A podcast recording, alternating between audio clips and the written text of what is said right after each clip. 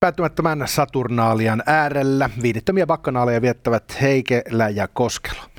Ohjelman nimi on 23 minuuttia tuttuun tapaan. Maltalla ammutaan toisinaan konekivärillä veteen maan rajat tai vesialueen rajat ja osoitetaan sormella, että tuossa suunnassa on Lampedusa, olkaa hyvä, jatkakaa sinne.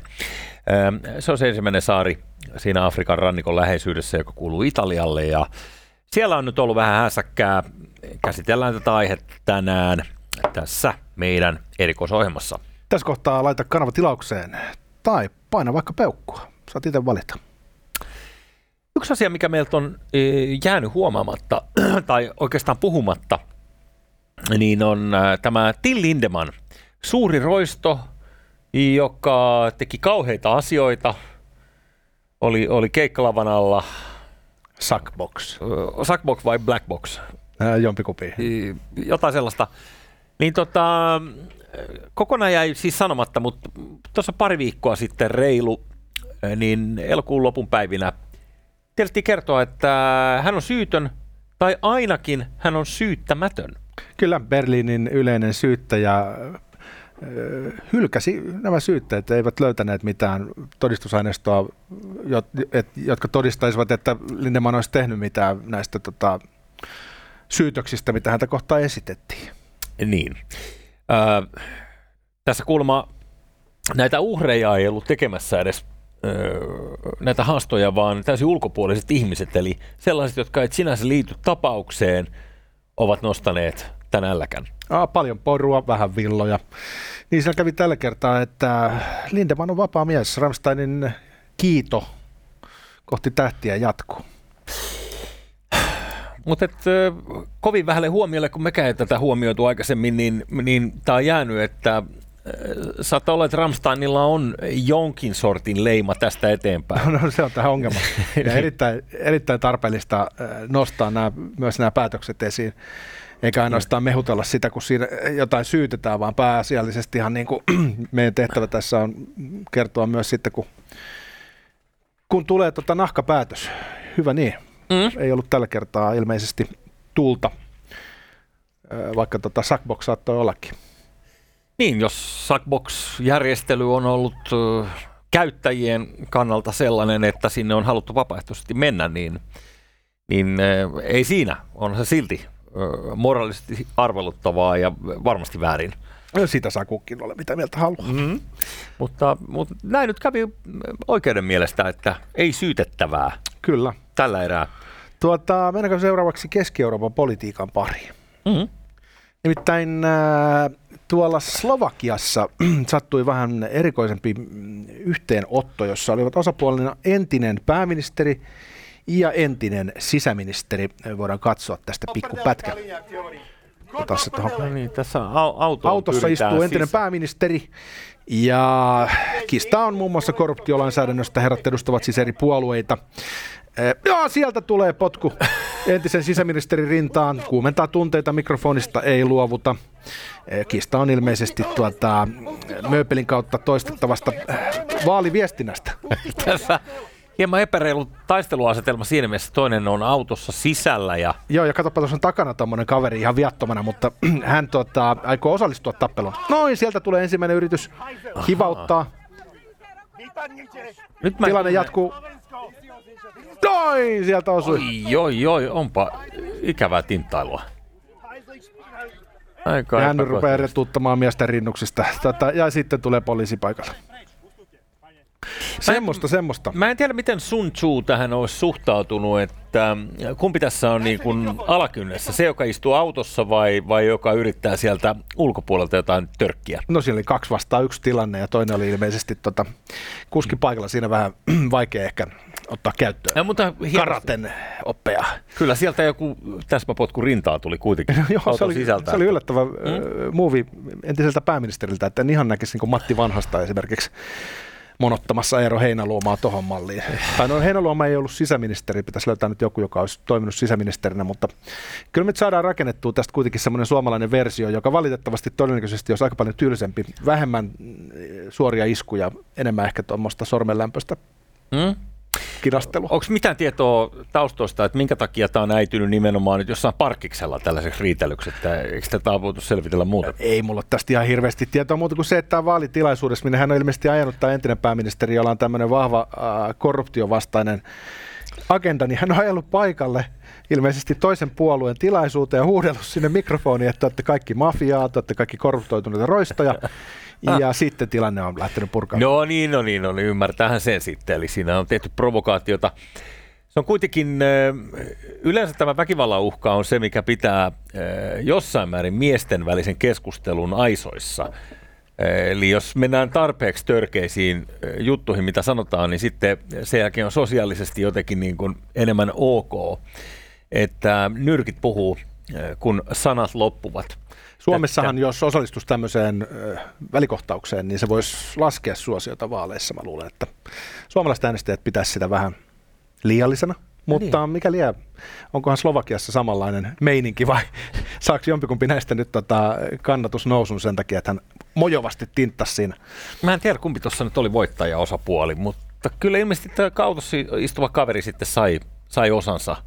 Ja ymmärtäähän sen, että jos nyt kaikista maailman paikoista pitää mennä tuollaiseen paikkaan räksyttämään jollain niin kuin Ghostbusters henkisellä kaiuttimella autokatolla.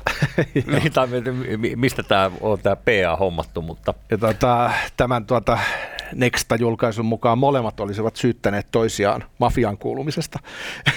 en sitten tiedä mikä on totuus. No niin, äh, hyvää meininkiä kuitenkin keveellä jalalla mennään siellä. Mitä jos puhutaan vähän tästä Lampedusasta? Siellähän Italian pääministeri Giorgia Meloni kutsui paikalle Euroopan komission presidentin Ursula von der Leyenin. Kyllä, siellä tuota tehtiin ilmeisesti von der Leyenin vaalikampanjaa jo, nimittäin seuraava neljän vuoden pesti päätetään tuossa ensi kesäkuussa, niin nyt pitää olla sitten näyttämässä naamaa tämmöisissä hotspoteissa, jossa vaikka sitten tulkittaisiin johtajuudeksi. Mutta numerot on seuraavat. Lampedusan pienellä saarella asuu 6000 ihmistä. Siellä on vastaanotto tilat 400 ihmiselle ja nyt siellä on 12 000 ihmistä tullut veneellä yli sieltä Tunisian puolelta. Jota tarvitsisi tehdä ja ymmärrän hyvin, että tilanne tuntuu italialaisten mielestä aika kestämättömältä. Mitä von der Leyen sitten sanoi julkisesti tämän vierailun saatteeksi, niin että tämä on yhteiseurooppalainen ongelma, eli Italiaa ei voi tässä jättää yksin. Hän mun mielestä jo vähän kaksilla rattailla. Että hän sanoi, että, että Eurooppa jatkaa velvoitteidensa hoitamista ja nyt kaikkien täytyy osallistua näihin talkoisiin, kun tulee näin paljon maahanmuuttajia kerralla, mutta että salakuljettajat, ihmissalakuljettajat eivät päätä Euroopan unionin puolesta, että ketkä tulevat ja ketkä saavat turvapaikan. Musta siinä on vähän niin kuin kaksi ristiriitaista viestiä. Mutta mm-hmm. etenkin tämä on hyvin kiusallinen Melonin kannalta, koska hän lupasi lopettaa laittoman maahanmuuton. No, no kuinka millä, kävikään? Niin. Nyt sitten tilanne on sellainen, että viime vuonna 66 000 ihmistä käytti tätä Italiaa pääsyreittinä Eurooppaan. Tänä vuonna numero on 128 600. Eli numerot on käytännössä melkein tuplaantuneet, ja tämä ei nyt tietenkään ole Melonin kannalta erityisen hyvä juttu. Saattavat äänestäjät vähän olla sitä mieltä, että luvattiin jotain muuta, mutta ei sitten toteutettu. Niin, aika vaikea se on vaan tuollaista trendiä pysäyttää, että jos naapuri mantereella kovastikin tämän sortin kasvutrendiä olemassa, niin sitä on aika vaikea Italian parlamentissa päättää toisin. Tässä on tota EU nyt sitten antanut Tunisialle rahaa 100 miljoonaa, että ne pistäisi hommat kondikseen, mutta sitä rahaa ei ole vielä saatu siirrettyä, joten se on nyt ehkä sitten tulevaisuuden hommia, että josko Tunisia pystyisi hillitsemään jollain tavalla tätä liikennettä Lampedusan suuntaan. Mm. Näistä numeroista muuten, kun 128 000 ihmistä on tullut, niin viime vuonna Italia onnistui käännyttämään takas 3000 ihmistä jos tämä on niinku yhtälö tänäkin vuonna, niin valtaosa ihmisistä, jotka tulevat siis kuitenkin laittomasti Euroopan unionin alueelle ihmissalakuljettajien toimesta, niin sitten jäävät. Hmm. Se ei varsinaisesti vähennä yrittäjien määrää, otaksun. Jos Afrikassa monessa maassa, ei vähiten vaikka Nigerissä, on tällä hetkellä tuperapinat tai mainitse mikä tahansa muukin kolkka sieltä suunnalta, niin, niin saattaa olla, että painetta lähteä paremman elämän toivossa kohti Euroopan unionia on.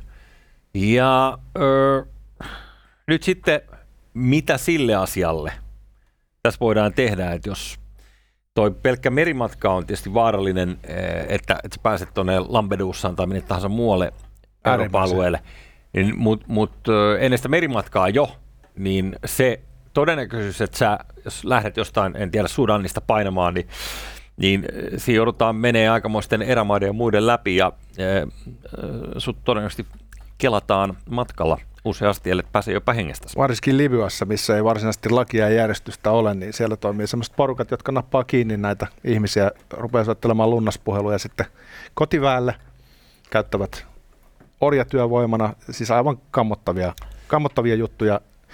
Ja Euroopan unioni on sinnekin antanut rahaa, jotta siellä olisi hyvät keskitysleirit, jotka sitten patoaisivat tämän virran Eurooppaan. Mm-hmm. Tämmöinenkin mielenkiintoinen... Sen verran muuten sanon ennen eteenpäin tästä, niin eh, Gaddafi, hirmuhallitsija, paha ihminen, kaikki tyyni, niin, oli. niin eh, sano silloin vaan, että, että jos hänet tästä keikautetaan pois vallasta, niin Eurooppaan tulee ennennäköinen pakolaisten aalto, niin ikävä kyllä, tässä despotti oli ihan oikeassa. Ainakin näin on käynyt, että olisiko Gaddafilla kuitenkin ollut sen verran kovemmat keinot käytössä, että se jotenkin se pysyy hallinnassa tämä, että jengi painelee pitkin maita ja mantuja sinne satamiin. Niin, en tiedä, oliko lakia vai laittomuutta, mutta järjestys pysyy. Niin. niin kuin diktatuureissa aika usein. Tämmöinen eh, nousi mun silmiin, Visegrad 24-tili eh, julkaisi tällaisen kommentin, että Ranskan TV kysyi Lampedusalta, että miksi he tulivat. Niin siellä on sitten ilmeisesti vastattu, että TV-kanavat Burkina Fasossa toitottavat viestiä siitä, että kuinka paljon rahaa sosiaalietuuksena Ranskassa saa. Ja Burkina Fasostahan tuli hyvin Venäjä myönteinen sen sotilasvallan kaappauksen jälkeen tuossa ihan vähän aikaa sitten. Että olisiko tässä taas veli venäläinen puskemassa sieltä ihmisiä liikkeelle, jotta saisi horjutettua Eurooppaa? Ei yllättäisi, jos tällaisia tarkoitusperiä olisi. Mikä siinä? Mutta mikä tähän niin kun lopulta auttaa, niin joo, perustetaan eri työryhmiä, luodaan jotain projekteja, joille annetaan rahoitusta ja sitten kipataan se näihin Pohjois-Afrikan maihin, joiden tarkoitus on olla tulppana tässä Tunisia tai Libyaa tai näin. Käsittääkseni aika epävakaata meininkiä näissä maissa, niin äh, toiko siitä auttaa jotain vai?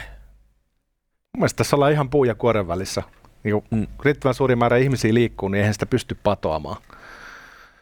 Ja sitten se niin kuin eurooppalaisten kaksijakoinen suhtautuminen, mikä siinä von der Leyenin kommenteissa niin kuin näkyy, niin on osa sitä ongelmaa.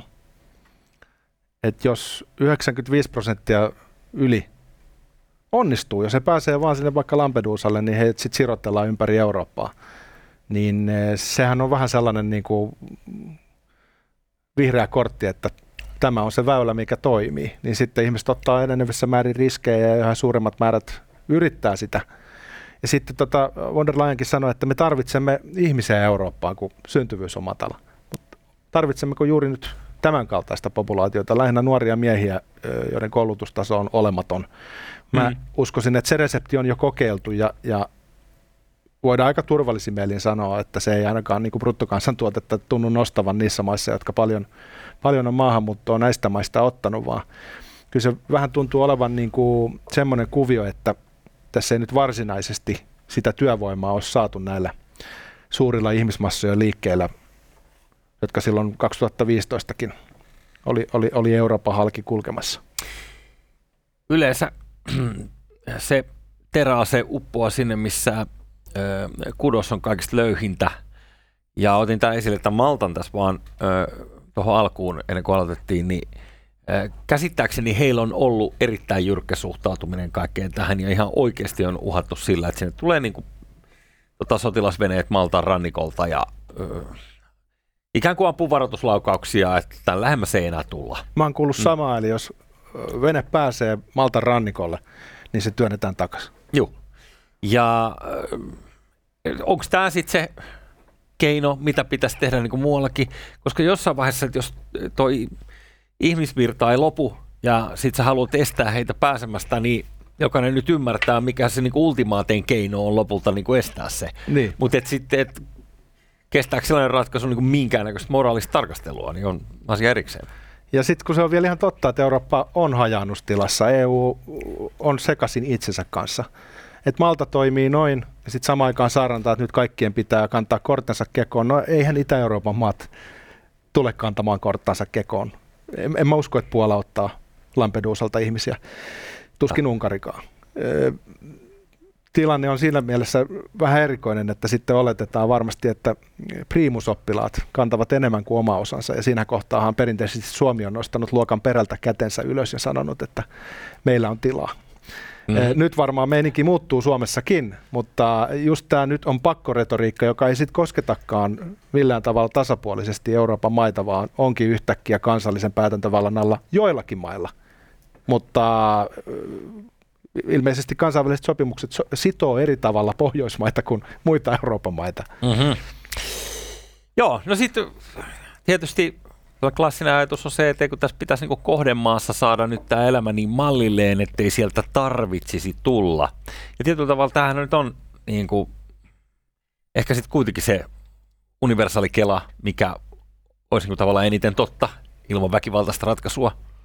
Kyllä. Niin, niin mutta miten sä sen teet, että jos nyt tähän mennessä kehitysavun nimissä on, on mennyt, menty ja rakennettu kaivoja tai lahjoitettu kalastusaluksia tai mitkä nyt onkaan ollut keinot, niin tuntuu, että ainakin osassa Afrikkaa, osassa maita, niin, niin ne olot on niin epävakaiset, että ne ei luo tavallaan sitä yhtään enemmän järjestäytyneemmäksi päinvastoin. No se varmaan voidaan sanoa, että ei kehitysapu ole toiminut. Se on enemmänkin ehkä ollut osa ongelmaa osa rahoista päätyy aina sitten paikallisten viranomaisten fikkaan. Eliittihän voi oikein hyvin Afrikan maissa. Ja sitten se on mielestäni myös syytä huomioida, että eihän Afrikassa sellaista nälän hätää nyt ole näissä maissa Sahelin eteläpuolella tai Sahelissa. Et ei ole sellaista tota, 80-luvun absoluuttista kurjuutta. Missä... Etiopia-mallista kurjuutta, niin, niin, niin. niin. Et olkoonkin, että Somalia ja Eritrea, siellä on 15 miljoonaa ihmistä, joilla on vaikeuksia saada kalorimääränsä täyteen, eli on, on aitoja suuria ongelmia, niin se ei kuitenkaan pidä paikkansa, että ihmiset äh, nälkänsä ajamana pyrkisi Eurooppaan, vaan kyllä se on niin taloudellista siirtolaisuutta, että sitä se ilmiö mun mielestä vaikuttaisi olevan ihan niin pääosin. Ja sitten kuitenkin meillä päin usein asiasta puhutaan just humanitaarisesta näkökulmasta, mutta eihän voi ajatella sillä tavalla, että vauraan Euroopan tehtävä olisi ottaa kaikki köyhät, vaikka köyhillä ei varsinaisesti olisi sellaista hätääkään, niin eihän se voi myöskään niin mennä, että joku kansainvälinen sopimus velvoittaa avaamaan ovet. Siinä kohtaa luovutaan suvereniteetista ja siinä mielessä kansakunta varsinkin pieni kansakunta, niin kuin Malta pystyy ehkä pitämään kiinni siitä suvereniteetista, niin sitten Euroopan unionin tasolla saatetaan ajautua sellaiseen tilanteeseen, missä johtavat poliitikot vähän levittelee käsiään, keräilee irtopisteitä ja sitten lopulta kymmenet tuhannet siirrellään siirrellään tota, maihin, jotka on aikaisemminkin olleet myötämielisiä ottamaan vastaan ihmisiä. Mm. Kreikka oli aikaisemmin se maa, mikä oli tällainen hotspotti aiempina vuosina näille, näille pakolaisvirroille. Nyt se on sitten Italia, niin ää, ei kateeksi käy siinä mielessä tota, tätä tilannetta, koska siis jos he joutuu handlaamaan nyt tämän, vaikka tämän piskuruisen Lampedusa saaren – kautta tätä ongelmaa, niin kun kerroit noita lukuja, niin on se niin kuin, mitä sitten teet? Tämä on ihan järkyttävä asetelma, että se ei oikeastaan ole niin kuin sellaista niin kuin, Tämä ei ole kovin mustavalkoinen asetelma myöskään, mutta ne ihmiset, jotka pääsee sitten Lampedusan kautta Italiaan, niin ne on turvaverkkojen ulkopuolella erittäin uhanalaisia ja heitä järjestelmällisesti käytetään hyväksi. Eli siellä Italiassa tunnetusti on mafia – ja äh, ihmiset, jotka paremman elämän toivosta tulee Eurooppaan, niin saattaa päätyä elämään huonompaa elämää Italiassa, kun olisivat eläneet vaikka Burkina Fasossa. Sitä vaihtokauppaa, kun ei vaan ennalta tiedä, ja jos ystävällisesti tiedotetaan, että mene Ranskaan, saat siellä 1500 euroa hanskaan, mm-hmm. niin sehän kuulostaa aivan tähtitieteelliseltä summalta, sikäli kun sä tuut sellaisesta taloudesta, missä missä tota, pyöritellään pikkasen pienempiä kuukausiliksoja ja toisaalta myöskin elinkustannukset ovat matalia. Niin, ei se tarvitse vanha kikka, että jos joku sukulaisista on töissä Euroopan unionissa vaikka siivoojana, niin Burkina Fasossa sillä tilillä niin tekee yhtä sun toista. Eli jos kotiin päin lähettää bitcoinina vähän väkisteriin sitä, mitä tuli tienattua, niin, niin se voi lyödä leiville niin kuin kotiosoitteessa. Eli, eli vaikea syyttää. No sitten yksi pointti tässä vielä sit se, että, että totta kai tähän kehkeytyy sitten sellainen teollisuuden haara, missä äh, sulla on ihmisiä, jotka on valmiiksi sponssaamaan äh, vaikka nyt nuorukaisia äh, sinne Lampedusan veneelle, kuitenkin niin, että heillä on sitten jonkunnäköinen niin kuin, äh, eikö niin sopimus siitä, että mitä tapahtuu, kun Jahka pääset sinne. Kyllä. Parempiin leipiin, niin sen jälkeen olet meidän omaisuutta, tai olet jo itse asiassa nyt. Kyllä, ja jos tuosta Venäjästä vielä sanoo, niin silloin 2015 niin pahat kielet sanoivat, että Venäjä pommittaa siviilikohteita, jotta ihmiset pakenis. Ja silloin äh, oltiin vielä ehkä vähän sinisilmäisiä Venäjän suhteen. Ajateltiin, että eihän kukaan tällaista ihmisoikeusrikkomusta voisi tehdä, että toihan on sellaista pahuutta, mitä maailmassa ei enää ole. Nyt Ukrainan sota on osoittanut, että kyllä se siellä on koko ajan lymyily. Niin äh, tässä varmaan niin kuin kun Venäjä on ottanut haltuun vähän niin kuin Burkina Fason, Keski-Afrikan tasavaltaa, Nigeria, niin ei se olekaan mennyt sinne pelkästään ryöväämään mineraaleja ja eh, kultaa kaivoksista, vaan ehkä siinä on koko ajan ollut tämmöinen suurempi tarkoitus käyttää sitä tilannetta hyödyksi Euroopan epävakauden lisäämiseksi. Se, mikä meillä usein unohtuu lännessä, on se, että Venäjä kokee jo käyvänsä meidän kanssa epäsuoraa sotaa – me ei ehkä Suomessa ajatella sitä sillä tavalla, että mm-hmm. me oltaisiin jo, jo sodan osapuolia, mutta venäläisestä näkökulmasta niin kaikki keinot varmaan kyllä käytetään. Joo, ei, niin kuin sanoin, niin ei yllätä sinänsä, jos tällainen on totta, tämmöinen tota, doktriini. Mutta edelleen, se, mitä tälle voi mitenkään varsinkaan missään nopeassa aikataulussa realistisesti tehdä, muuta kuin alkaa lopulta niin kuin, väkisin kuljettamaan niitä veneitä takaisin tai sitten jopa upottamaan niitä. Se pitäisi tehdä hyvin niin. nopeasti, että se varmaankin se Fortress Europe-ajatus se, että heti kun tulee vene, niin sitten tota, kuskataan takaisin Tunisiaan, niin, niin se on varmaan se, mihin suuntaan pikkuhiljaa tässä ollaan menossa. Joo. Ja varmasti jos se on Georgia Melonista kiinni ja Italiasta kiinni, sillä he jää yksin kantamaan nyt vastuuta tästä. Niin, tai vastuuhan on yhteinen. Niin. Siis tämähän on aina, tämä yleensä koko vastuu-sana. Mitä se tarkoittaa? Joo, kannetaan yhdessä vastuuta. No eihän kanneta. Nehän, siellä teidän maaperällä ne siellä on, ne ihmiset. Et, et siinä mielessä tota, en ihmettelisi, vaikka sieltä ruvettaisiin pakko saattaa veneitä takaisin. Kyllä, ja varmasti tämä ongelma ei ole katoamassa tässä nyt ihan lähivuosina, että tilanne vaan eskaloituu. Todennäköisesti. Eli tota, aika jännä äärellä ollaan ja Euroopan unionin pitäisi löytää joku järkevä linja. Se ei voi olla kahdet rattaat. Koska kuningas on kuollut. Kauan eläköön kuningas.